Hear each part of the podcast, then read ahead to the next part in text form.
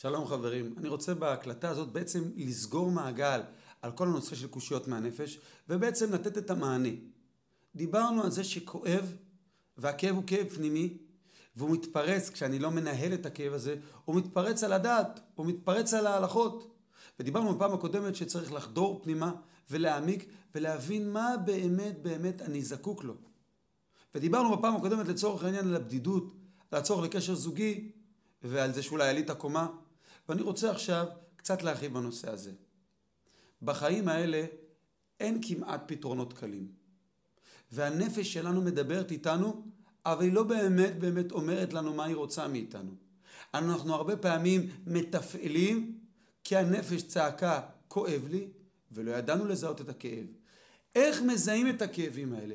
איך אני יודע מאיפה נובעת הצעקה? תשובה, אדם חייב לצלול פנימה.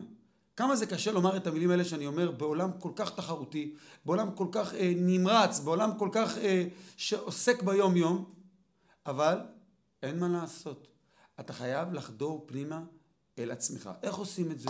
אז אני רוצה לתת פה שתי עצות לפחות שאני חושב שהן עצות טובות. עצה אחת, קנה לך חבר. תעצור ותשתף חבר. תשתף אותו בכאבים, תשתף אותו במצוקות, תשמע מה יש לו לומר. חז"ל אמרו, אין אסיר מוציא עצמו מבית האסורים. הכוונה, לפעמים אתה לא יכול לבד, אתה צריך מישהו שיבוא וימשוך אותך החוצה. לפעמים המבט של החבר הוא נפלא בשביל להוציא אותך החוצה מהברוך, לתת לך פרספקטיבה אחרת על המציאות. או, עשה לך רב.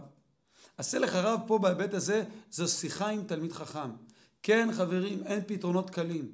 והכניסה פנימה לעולם של תורה, לעולם של בית מדרש, שהוא מתעמת עם הנפש שלך, ומקשיב לנפש שלך, ועוזר לך לצאת מהבורות האלה שנכנסת אליהם בקשר עם תלמיד חכם, בקשר עם רב שאתה מכיר אותו, הוא מאוד מאוד חשוב. לפעמים זה קשה. להרים את הטלפון אחרי שהרבה זמן לא הרמת את הטלפון, לשתף בנושא שהוא נושא אישי, אבל אם אתה באמת רוצה לגדול, אם אתה באמת רוצה להיות קשוב למדרגה הזאת פנימה, בקרבך, שהיא רוצה לצאת ולפרוט החוצה, אתה חייב לתת לה את הכלים להופיע במציאות.